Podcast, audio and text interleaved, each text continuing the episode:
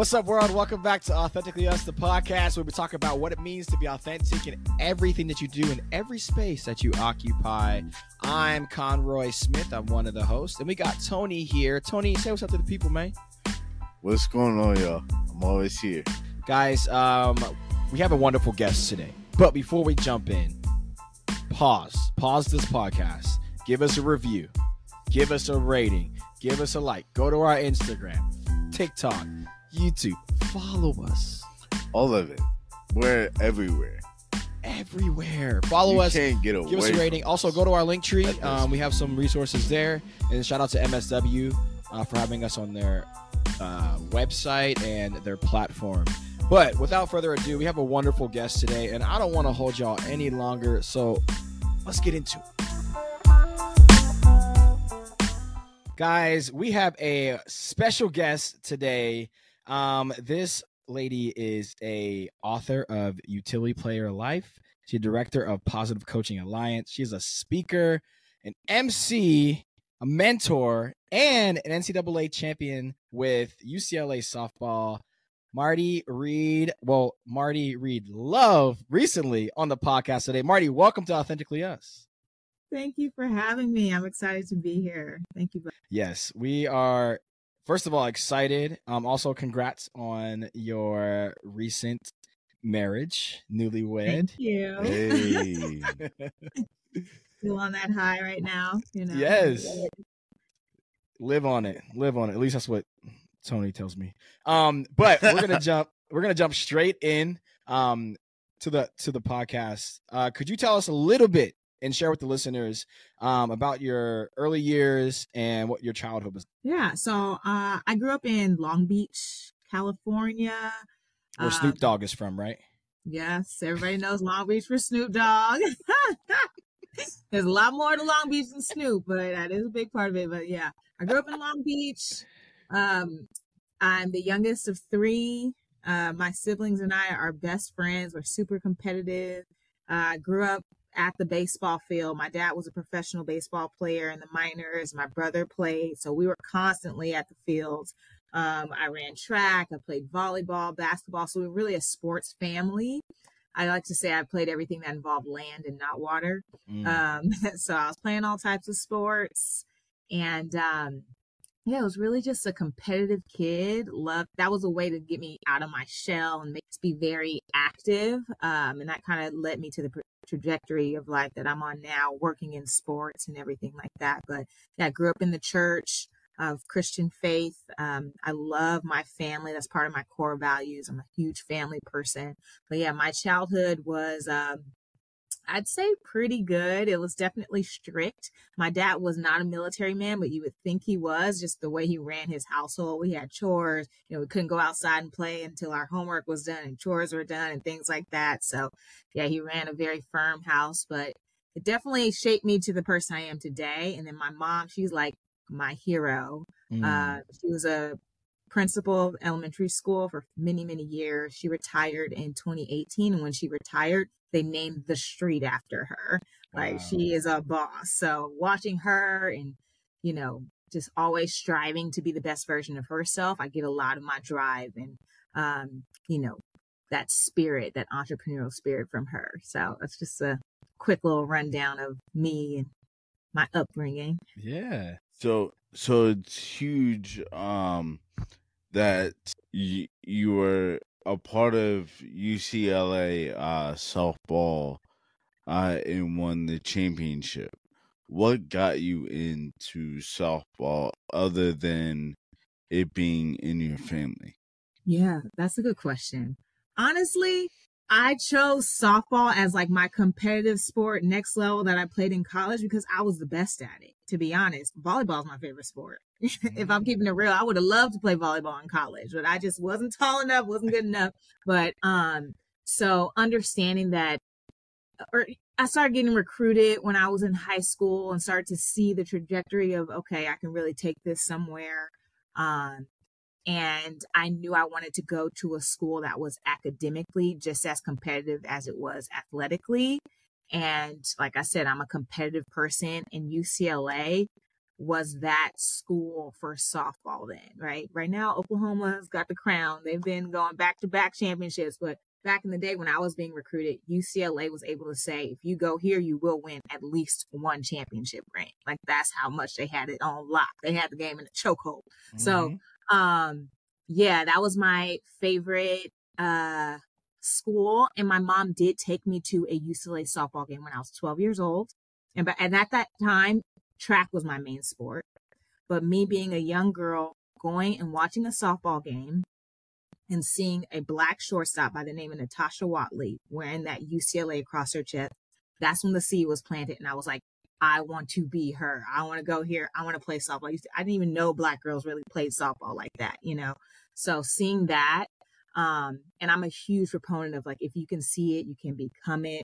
So that representation really matters. Seeing her and she was on the Olympic team. She excelled. She's she's coached me. She's one of my mentors still to this day. We're great friends. She was at my wedding, everything. So um, I would say seeing someone that looked like me playing the position that I play was really what had me um, with that dream to play softball at UCLA. So I'm curious how many other uh, black players were on the team uh, when you were playing?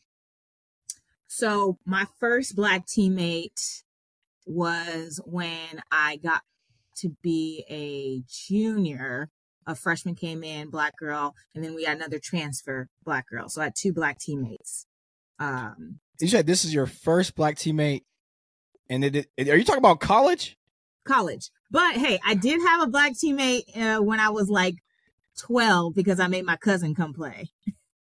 So other than that, never. You're I talking never... less than five. You're literally saying less than five. Yeah, it looks much different now. There's so many more. I mean, you go look at UCLA softball today, super diverse. There's a lot of girls of color playing and participating, so I love to see it. But yeah, back when I was playing, it was far few in between. Wow.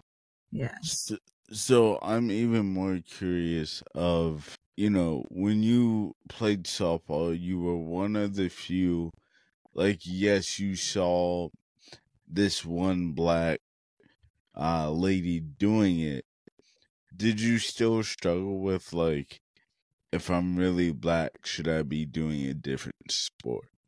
Of course, of course. People will come up to me. They would actually go up to my dad all the time and be like, "You should put her in tennis. You should put her in like." They would tell him to put me in a different sport. One because like the opportunity to play at a professional level and actually make money was bigger in a sport like tennis.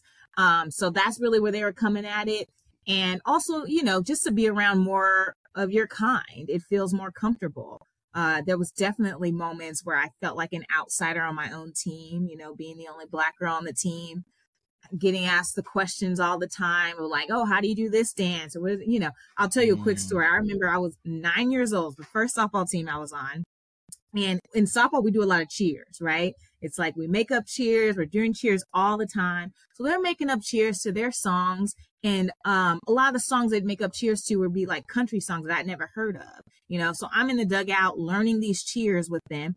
And then I was like, I've got a song, I got a cheer, I want to try. And my favorite group was OutKast. So I was like, aha, hit that ball, hit it up the middle, let's go, golden chick. And I swear to you, they all just looked at me like I was crazy. And I was like, oh, okay, guess not. Like that was one of that first moment where I like saw okay, you are not the same. Like, mm. you know, mm. I felt like an outcast on my own team. Um, so yeah, there was a lot of moments like that where it was uncomfortable.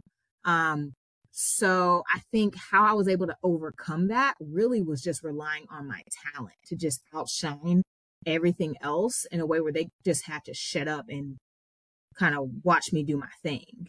Mm-hmm. You know, they couldn't really say anything when I was out there balling, right? Like when I was out there um succeeding. But I will say it wasn't just in softball, it was also in school, you know, being one of the only black kids in like the gifted classes and people saying, Oh, you speak so well, uh, you know, or oh, you're so beautiful for a black girl, like these mm. backhanded compliments. Um mm. and these microaggressions that at the time I didn't really know how to react to them or what to say to them. But looking back on it, and you know, as I've grown and grown in this diversity, equity, and inclusion space as well, understanding what microaggressions are and the impact that they have long term, I speak about this a lot now to coaches and to athletes today and how to um, you know, manage those things and how to, you know, make sure that we're not just letting those subtle things slide because they'll perpetuate and continue and add more issues and problems in the long run. Yeah, Tony and I talk a lot about those little microaggressions. We grew up in a I mean, we were talking before, you went to Williams Williamsport and Tony and I are from a very small town. So plenty of microaggressions essentially our our whole lives.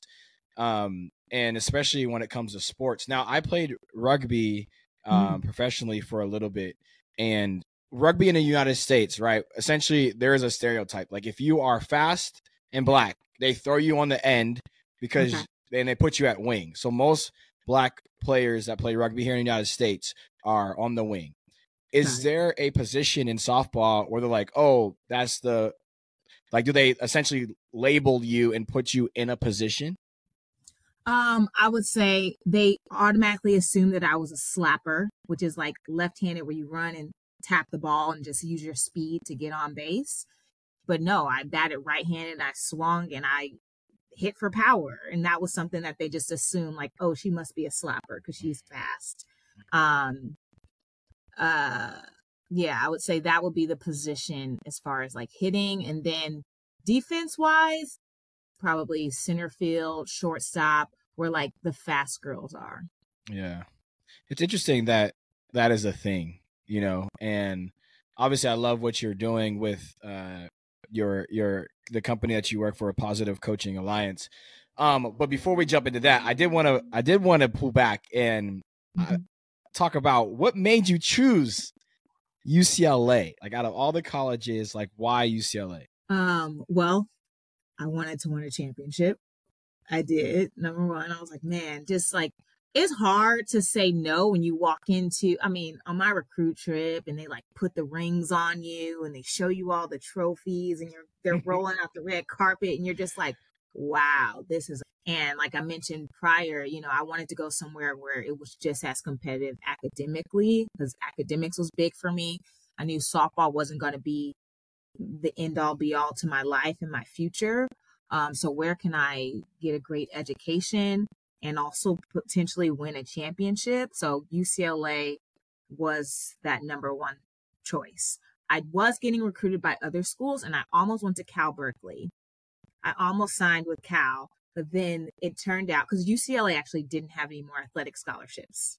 And I was a scholarship athlete. Like for me, you couldn't tell me I wasn't going somewhere and getting paid, you know, mm-hmm. financially covering my, uh, uh, you know, um, school to go to that school and play softball, right?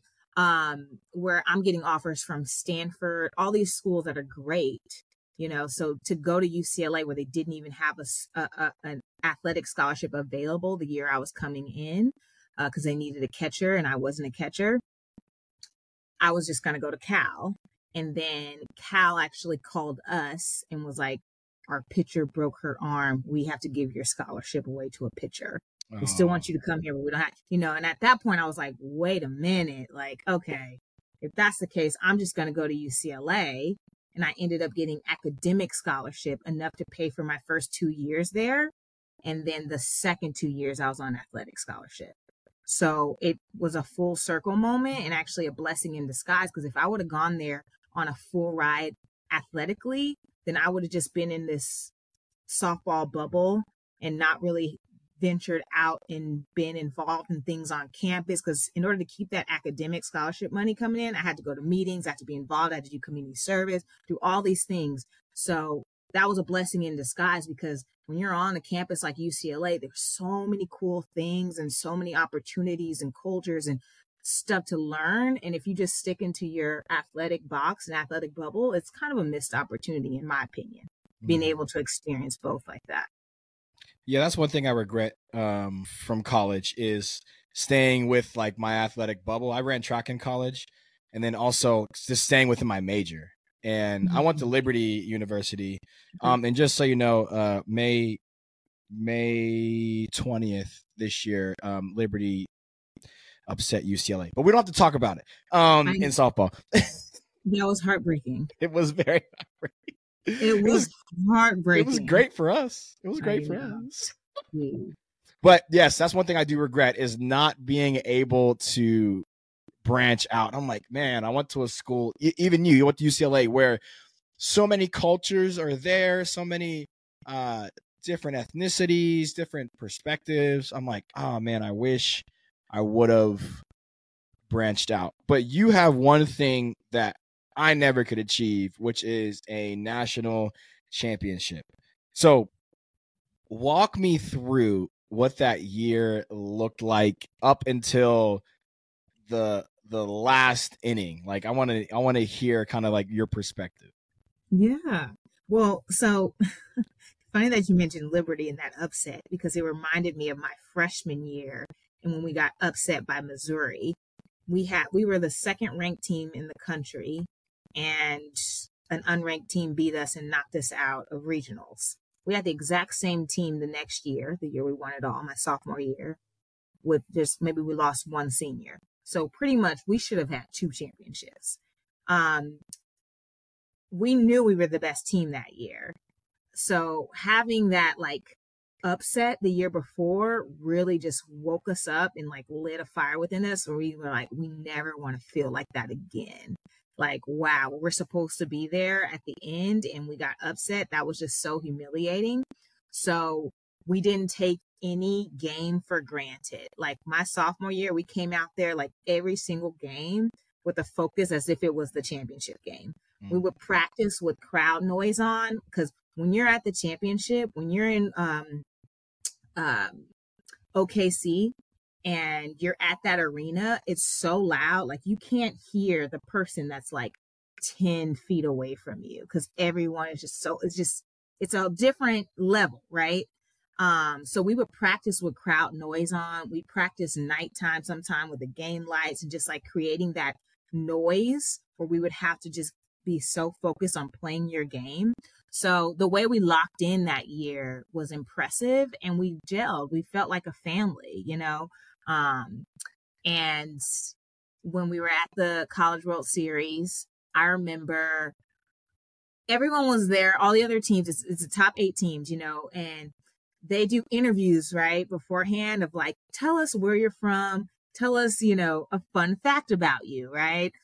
And we weren't allowed to say anything about our personal lives. Our coach, it was like we came for business and business only. Like we weren't allowed to be like, oh, my favorite show is Game of Thrones. Like we couldn't say Mhm. anything like that. It was, It was like a business trip. This isn't about you. It's about the team. Like that's the mentality Dang. that the coach had ingrained in our heads. Locked And I get it. It's different now. They're a lot more able to like be themselves and have show their personality and stuff. But when we were participating in this back then, oh my gosh, it was like a different level. And we were hated by the other teams because of that. They were like, UCLA thinks they're so good. They think this, da, da, da. and it was true. We did feel that way. Um, they even had an amusement park there, and we weren't allowed to go on the rides. They had like rented it out for all the eight teams all these teams are like playing, giggling, having fun, and we just had to sit there and watch them. So our coach was like, "We're not here for that." Dang. So it was strictly business, um, and focus. Um, and then yeah, we just we hit a stride and did not back down. I think what a lot of people don't understand is like to win a championship, everything has to work at the right time, right? Mhm. Like the team has to be healthy. You know, we got to overcome injuries, all these different things, and you have to show up when it matters most, right? John Wooden talks about competitive greatness when your best is needed, right? So we really exemplified competitive greatness. Uh, the championship game was against University of Arizona. It went into extra innings. I ended up t- uh, scoring the tying run in the game. That felt like an out of mind, out of body experience. Literally, I felt like I was watching myself. It was wild. Um, but I remember thinking, like, if we, whoever scores is to win this game. Like whoever ties it up or if they let us one more, if they give us one more shot, we're to win the whole thing. And we did. We ended up winning the entire series. Um, and it was amazing. I had a moment. I mean, we were crying, jumping on each other, celebrating. It was wild because there's really not much to do out there. So we went to IHOP after the game. Like, like, oh, you just win the championship and you went to IHOP. Like, I mean, what else are we gonna do? So, um, but yeah, it's wild because in those moments, like the other team, they did great. They're such a great ball club.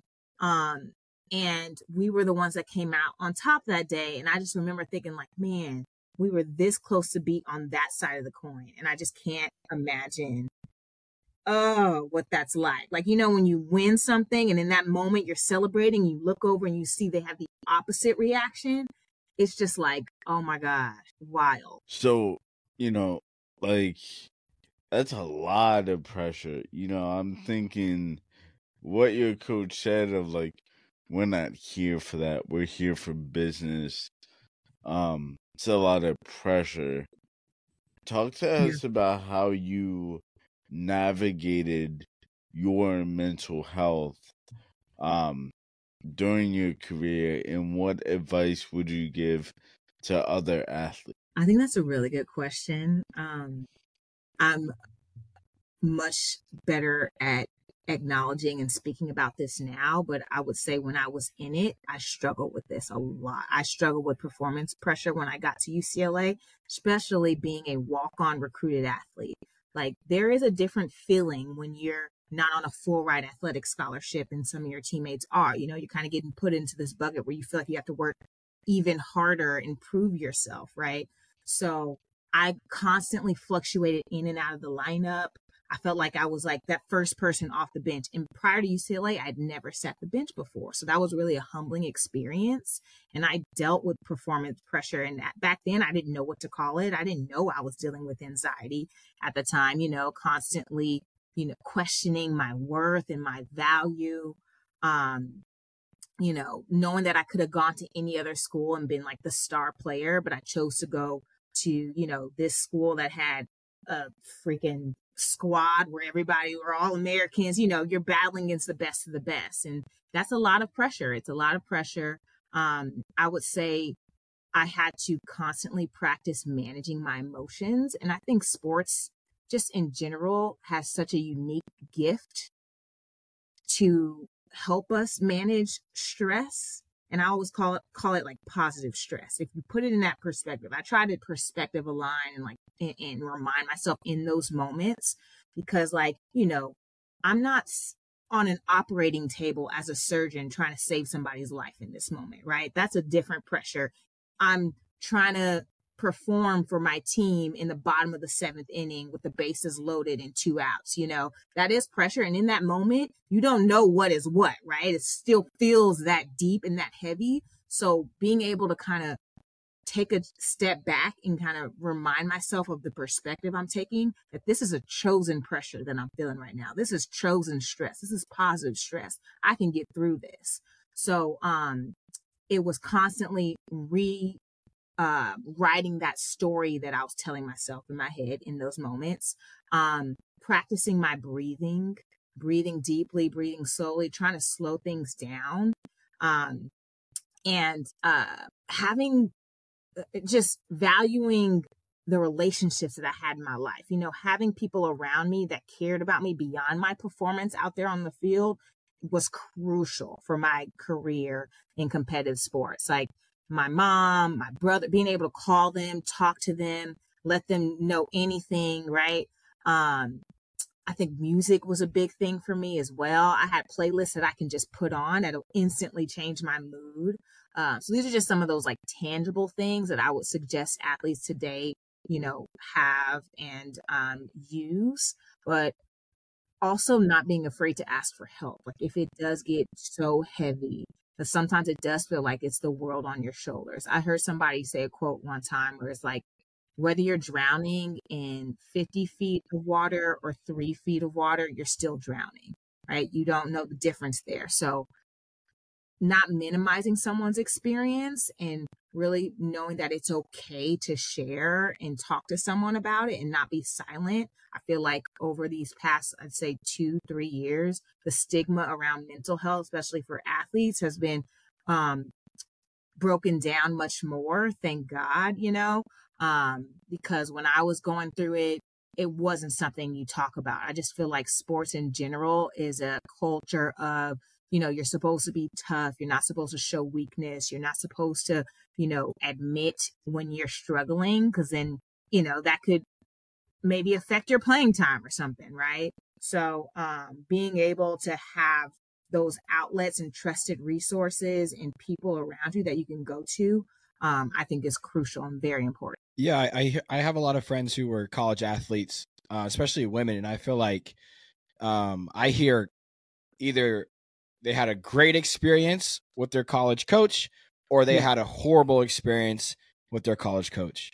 And I think as a fellow college athlete, it was hard. Like there was no there was no guidance, especially around mental health. It was just mm-hmm. like you just go to practice. Like our therapy was practice. Right. And yes, that worked mm-hmm. some of the time, but what about after practice where we had to go home, where we're stressed with family things or we're stressed with relationships and I still have this paper to write, but I'm yeah. still not over what happened from earlier today or whatever, you know? Mm-hmm. And I, mm-hmm. I think, like you said, it is a thing that is talked about now, but mm-hmm. I know when I was in college, you even mentioned when you were in college, there was nothing. No. So you mentioned now recently you are uh, better at it now. What changed? Honestly, uh, seeing um, athletes, professional athletes like Kevin Love and mm. Naomi Osaka and Simone Biles, like speak openly about these issues. These are elite athletes, right?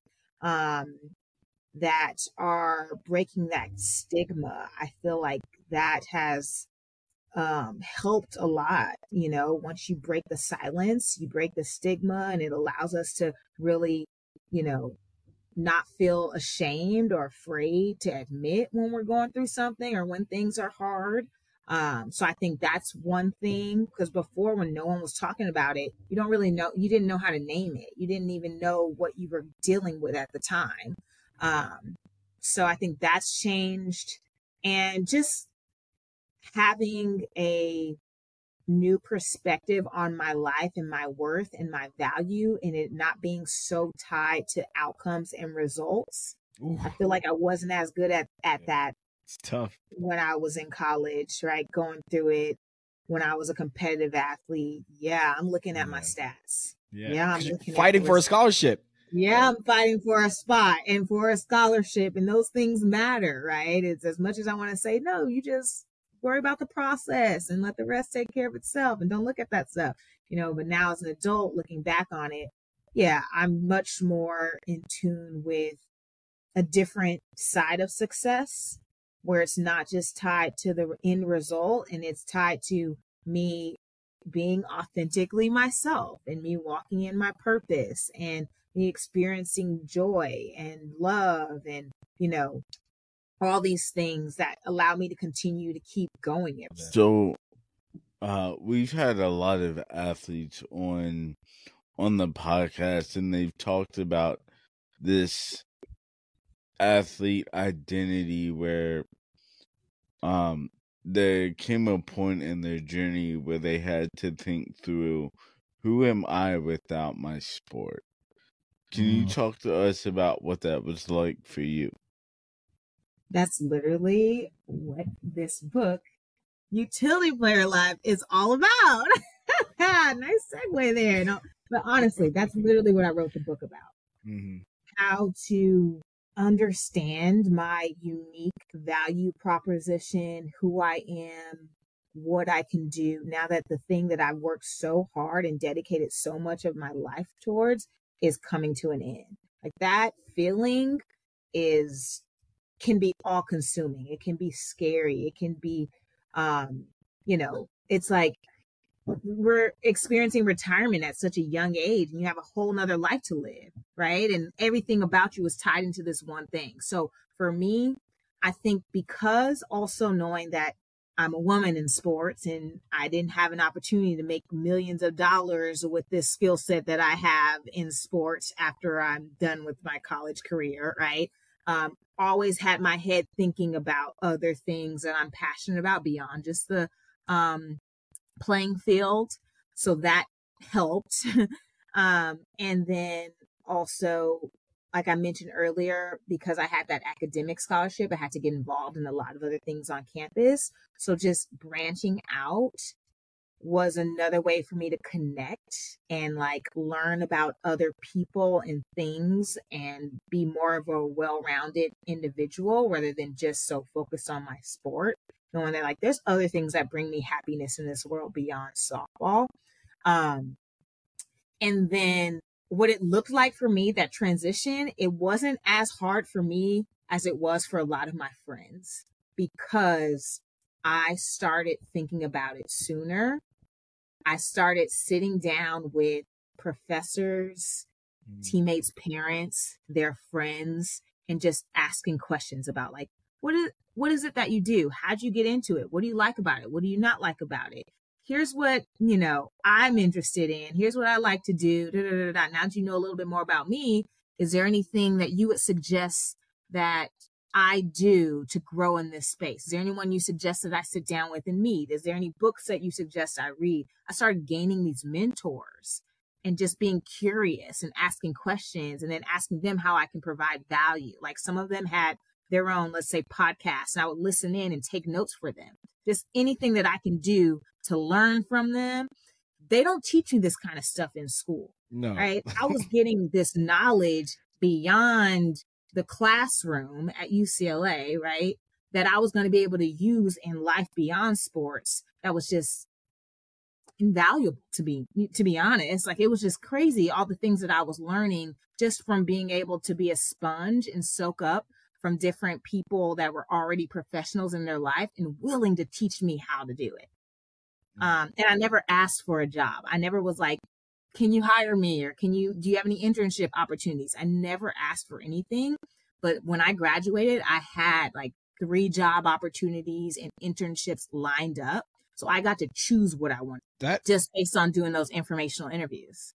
That's so wild to me. Like because what are we 21 22 when we're graduating what 21 and 22 year old athlete is thinking about that so the, to hear that i'm like i'm thinking about when i was graduating i was like definitely not thinking about talking to no parents definitely mm-hmm. wasn't talking to no professors i was but it's also different male versus female sports right i ran track and track is a sport that you can continue post college for sure yeah um softball I don't know if I don't know if you can. It's very small, now right? They do have a, they do have a professional league now, which is really cool to see. Yeah, ESPN and stuff. So yeah, which is which is amazing. But it's like I just feel like the the opportunities is so small. Especially, I mean, track and softball, right? They're very they're not yeah. paid well, right? Right. So right. it was like you got to figure it out, you know. And I mm-hmm. think for men, well, let me speak for myself it, it's it's still been a hard separation because I ran track and after track I switched to rugby. So then I've had my stint with rugby and I still play here and there. But yeah. to like completely like retire from it, it's like uh, I'm like I want to, but people are like, "Are you retired?" I'm like, I don't know. It's it is this hard push and pull right, to be right. a athlete and to, like you said to give up something you've done since the age of eight six some of us four years old and then be like okay i'm done with that but i'm mm-hmm. 30 like i what do you mean i'm done with that like i think i can still do it and yeah. it and it's such a hard it's such a hard realization for an athlete right. to come to so i'm assuming you talk about that a little bit in your book um, can you little elaborate on kind of how you describe that? Also, what is a utility player? Yeah. So a utility player in sports is a player that's capable of of excelling in multiple positions, right? When I was at UCLA, I came in as a shortstop, but then I played right field, first base, second base, honestly, anywhere the coach needed me, right? So being able to compete at multiple positions will be a utility player, right? So when I talk about a utility player in life, being able to adjust and adapt and create opportunities for yourself, right? Make yourself valuable to teams and we all play multiple positions in life. We're all a family member to someone, right? We're all a friend to someone. We're a student. I say we're a student in life. Even if you're no longer in traditional school, you should still be finding ways to learn and grow in your life. Um, I say we're all an athlete in life. I still have a competitive mindset. I still want to live a healthy lifestyle. You know, even though I'm not suiting up in gear and, you know, uniform like I used to, I still consider myself an athlete in life. Um, we're a professional in life, what you do to earn a living. And last but not least, a community member, how you make an impact on others. So I talk about, you know, playing all these positions and being utility players in life. And when I wrote the book, it was really how do we purposefully leverage those skills that we learn through our sport to take us where we want to go in life. And it's a lot of those things, like I just gave you an example, being able to meet and network and ask the right questions to learn and grow. That's one example.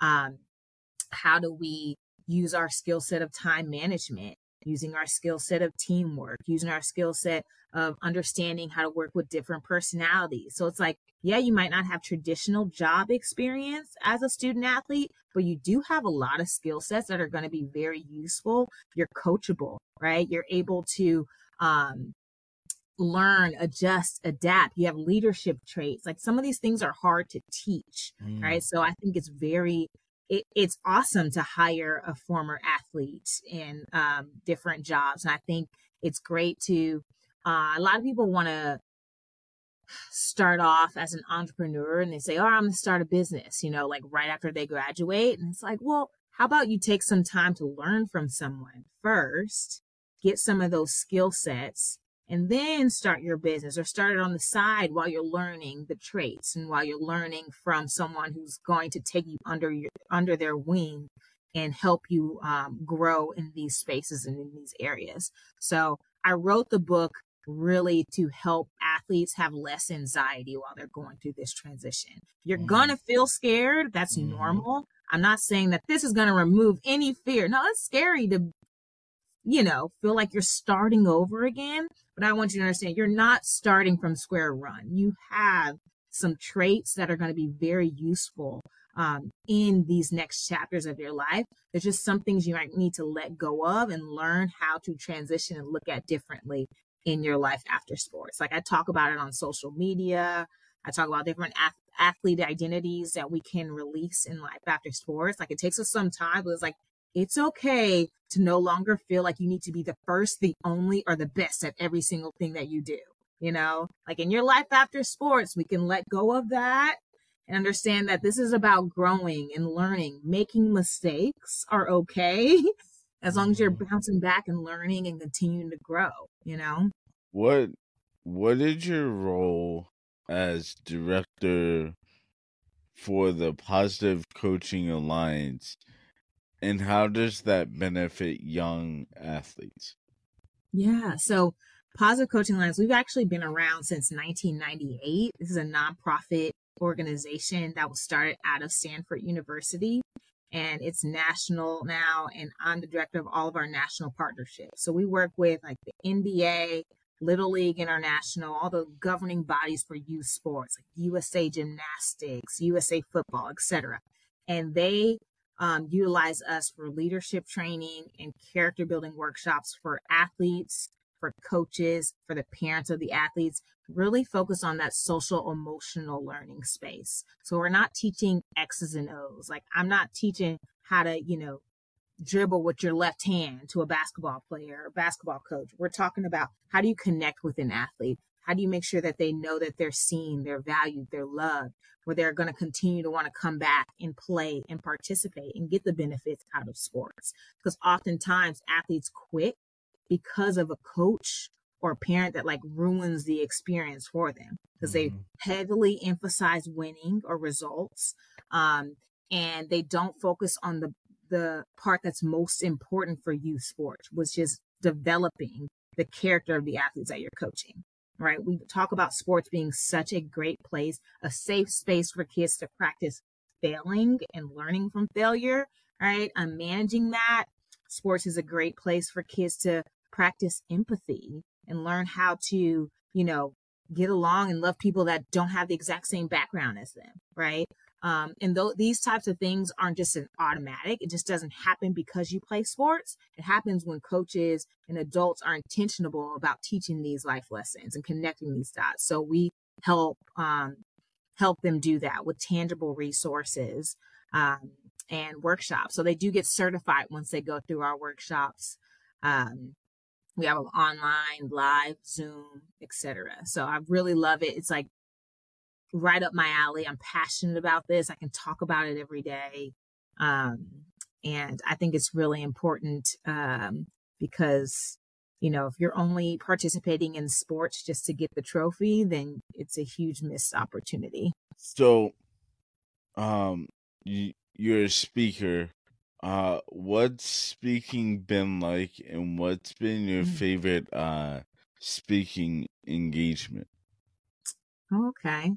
Well, it's it's kind of ironic when I hear okay, I'm a speaker because when I was a child, I was so shy. Like sports was what got me out of my shell and like wow. with the ability to like speak in front of people. But I remember when I was a kid, I didn't talk. And that was largely because my siblings, they're super outgoing and they would just talk for me. And I remember I would just be quiet. Someone would say, Oh, what's your name? And I just stare and I look at my sister and my brother and then they would answer for me. So to know I went from that to now speaking on stages to like hundreds and thousands of people is wild. Uh, but I, and they asked me like, do you get nervous? Do you, I do every single time I get nervous. I feel the jitters. It feels like game day to me. You know, it feels like this is the thing now that I'm doing that feels like, all right, it's game time. You know, I'm walking out there. And what keeps me um, able to, I'd say, excel in this space is that I don't look at myself as like I used to. I used to look at myself like this, where I got to come in there and say something that's just going to blow their mind, and they got to hear something from me that I need to. I need to say something that they've never heard before, and it's going to blow their mind. They're going to be like so grateful that I came and spoke at this event, right? I used to put that kind of pressure on myself until recently. I let go of that, and I said, "Listen, you're not the expert in the room. You're just here to contribute to the conversation, right? I'm here to share something, and they might have heard it before." this is something that they definitely have heard before, but someone needs to hear it from you. I just have to remind myself, like someone needs to hear it from me because, you know, they might see themselves in me. They might relate to Mhm. me. They might have heard it from someone else, but it didn't click when they heard it from them, right? So I just remind myself that like I'm here walking in my purpose. God has a plan for me and this is a calling on my life. So I just remind myself that it's not about me. And if I just continue to step out there and, um, you know, with authenticity, have fun with it, don't take myself too serious. I like to make people laugh. I like to also make people move and take action. So I watch and I study. I study preachers. I study comedians. Yep. You know, preachers make people move, right? Yeah. And comedians make people laugh. So I like to keep it fun. I don't want people to be falling asleep when I'm up there giving a presentation, right? So I'm constantly working on my craft to grow and, um, you know, get better in this space. And the second thing you asked was what was my favorite speaking engagement? Um, honestly, I think I'm going to go with the moment I realized that, okay, this is a gift or this is a calling. Um, or maybe the second moment I realized that. Because the first one was I spoke at our graduate, and that was the moment where I was like, okay, this is a calling. Whoa. That was big. big deal. I was I was so nervous, like sick to my stomach, because this is now I'm not speaking in front of a group of people I don't know. I'm speaking in front of my peers and my family and their family. Like that's more nervous for me than speaking in front of thousands of people that I've never seen before. Um, but my favorite one was the Magic Johnson Foundation. I was a member of the his scholarship program while I was at UCLA, and he would have a uh, week long like conference every summer and he would bring in people to speak at this conference and they would be like the ceo of fedex or like you know uh pro athletes like big names would come and speak to us right and uh the year i graduated or the year after i graduated they were having the summer um conference and i got an email that said hi can you come speak on networking strategies for success at the conference? And I was like, my first reaction was, oh my gosh, whoever sent this is about to get fired. They sent out a mass email to all the alumni asking us all to come speak at the conference. Like, oh my gosh. I call, I, I was like, let me tell them what they just did. Hey, did, don't know if you're aware of this, but you just sent me an email asking me to come speak at the conference. I don't know how many people got this. They go, no, no, no. That wasn't sent to everybody. That was just sent to you, Marti. We want you to come speak at the conference. And I was like, what? And they go, yeah, Magic is going to address um, the crowd first, and then you're going to go. Keep in mind, Magic only comes two days of this seven day event. He comes the first day to welcome us, and then the last day on graduation. So I was like, wait a minute. You want me to speak after Magic? Like, no, no, no, no, no. I just, I freaked out and this was early days. This was like right after I graduated from UCLA. So me coming back to this conference would be speaking for a group of people that all know me. I was just in their seats less than 12 months ago. They're gonna be like, what is Marti doing here? What is she gonna say to us? So I just, all these negative things started coming in my head the doubt, right? The fear, everything just started creeping up. And I still didn't consider myself a speaker yet. And I just decided, like, you know what? I'm gonna do it. I'm gonna do it. So I said yes, even though they were like, oh yeah, it's on Thursday. And this was like a Monday. I thought I had like a month or something to prepare. No, it was like two, three days. So I was like, all right, I'll do it.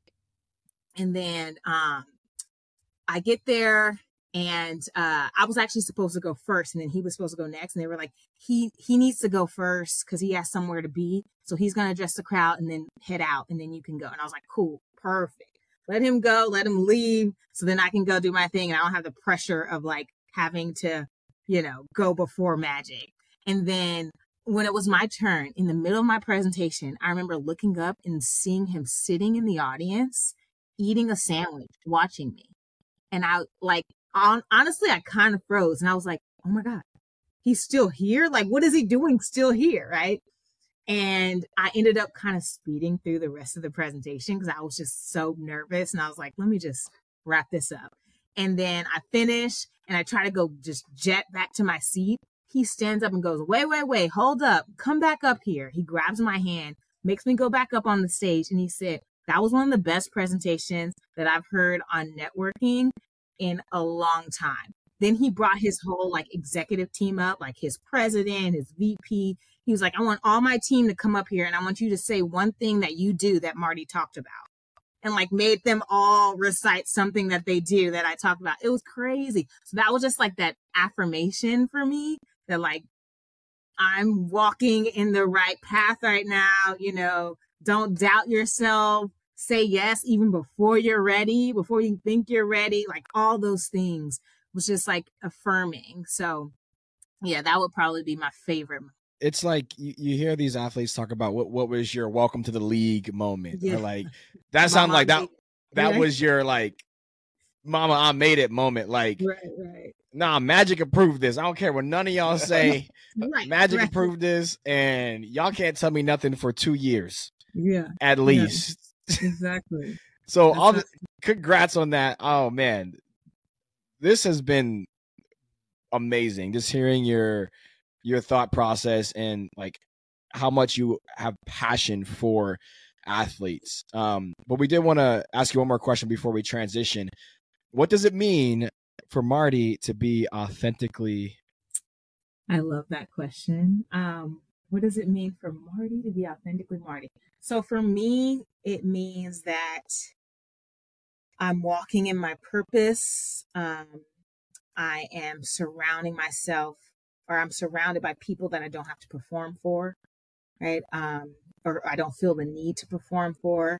Um, I have and I respect my boundaries. Um, I don't think it's easy to be authentically you. To be honest, it, it isn't easy for me. I, it's something that I constantly have to work on because I have been trained my whole life. I've been trained, you know, to perform, right? Mhm. So being able to walk in my purpose is reminding myself, or being able to be authentically me is reminding myself what are your core values and measuring every decision that I make against those values. Like, is this in line with my faith, my family, self growth, and service to others? If it's not going to advance any of those things, then I can respectfully decline or walk away. You know, even though there's opportunities that might come up that might be great, but I have to have that courage to, you know, walk away from something that's no longer serving my purpose or what I was placed on here to do. So I think that's what being authentically me looks like, what it means. Not easy to do, but I'm trying and trusting myself that I can continue to do that um, and share on platforms like this. So I appreciate you both for allowing me the space, sharing your space with me today, and allowing me uh, to be a part of this. I really do. Absolutely. Thank Oh, you so yeah. much for sharing your story um, and allowing people just to hear your passion. And I, I love that answer too. I love what you said about. But it is time for our next segment, which is called Rapid Fire. Now this is where we ask you three questions. It's gonna be the first thing that come to mind. Don't don't ask your husband. Don't phone any. Don't don't call up Magic. Like Okay. first thing that comes to mind. I mean, if you do, have him be on the podcast. Yeah, yeah. yeah. I mean, if you do, So, put it on speaker on. clearly. Yes, um, yes. So, first question is, what's the strangest item in your refrigerator refrigerator right now, and how did it end up there? Mm, strangest item in the refrigerator. Um, probably some um makeshift apple cider vinegar mixed with like it's like a potion I put together for my skincare routine. Um, how did it end up there? I mean, I was told to preserve it in the fridge, so be careful not to touch that because it's not something you should eat. It's for my skin. love it. if you were to get a tattoo to sum up the last year of your life, what would you get? the last year of my life. Oh my! I would get a tattoo of a roller coaster because it's been a roller coaster of emotions. Woo, That's planning a wedding, having a wedding, traveling, doing all the things. It's been a lot. It's All right. And the last the last question is, what's the most embarrassing sports moment you've ever experienced, either as a player or a spectator? Oh, okay. I have this one. I remember I was in high school, and you know those like sweatpants that you can pull off that had like the buttons on the side. I was wearing those, and I was going for a ground ball, and I stepped on the bottom of the pants, and it ripped them off, and literally bared myself. Boom, sweatpants off. So embarrassing. Mm, was this in a game? No, no, no. This was practice. Mm. It was practice, but it was embarrassing. I pants myself. You, yeah, right. there was not, there was like nobody you could blame it on. Man, this again, this has been an amazing episode. Um, Marti, where can people find you, and what do you have going? Oh, love that question. So you can find me on social media, love Instagram and TikTok are the platforms I'm on most often at the Marti Reed. That's spelled T H E M A R T I R E E D. And then also at themartireed.com, where you can also order my book. It's also found on Amazon, Utility Player Life. Um, and what's coming next is Utility Player Life online courses, baby. Let's go. You heard it here You heard it first, y'all. You heard it here first. Yes, breaking news. Breaking news. Stay tuned. Again, this has been an amazing episode, Marti. We're so th- grateful to have you on the podcast today. Um, well, Marti, I think it's like a mic drop moment. We we we had a great experience. Um, I felt like we won the national championship with you throughout this Oh, this episode. thank you. That's sweet. And until next time, Marti, be authentic in everything that you do. Peace.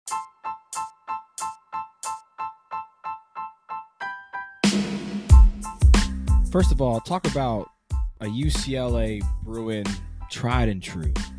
She she is the epitome of a student athlete who took what she learned from a prestigious college academically and athletically and turned it into her career, turned it into her life, turned it into her passions.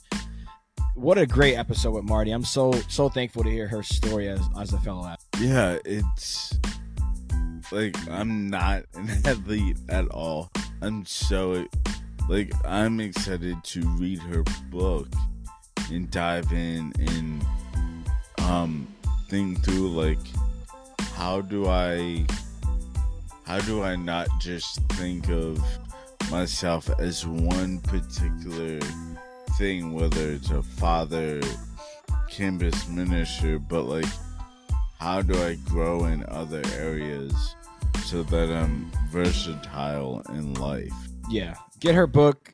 Um, it is called the Utility Player Life. Utility Player Life. She said it's on Amazon. You can purchase it from her website. Essentially, it's about how to be a utility player, how to be all those things, like you said, Tony, all those things that you are, and how to do them well, and also how to transition. So, shout out to Marti. So excited. I'm glad that we had her on the podcast. But you guys know what time it is. It is time for the time of all times. I have to get close so you guys can understand.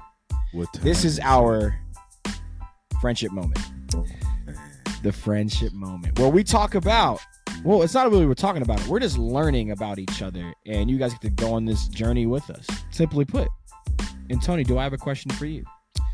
My question for you, Tony, is Has there been a time where you have felt particularly close or connected with me? Uh, and what what made that moment? Yeah, so I I've shared this before on the podcast, but it was the first moment. I think it was at uh, Camp Falling Spring when I saw you crying.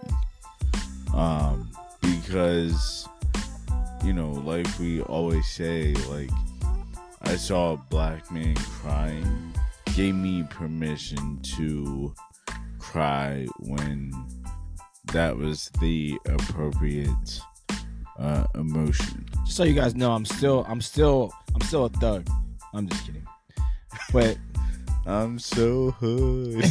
it's okay to cry, guys. Especially men. It's okay to cry. It's okay to show emotions. Um, you don't need to bottle those things up, which we talk a lot about throughout our podcast. So thank you guys for rocking with us. Tony, thank you for sharing that moment. I'm so glad that we get to share these and we get to share those with you guys, our guests, and our listeners and our viewers now.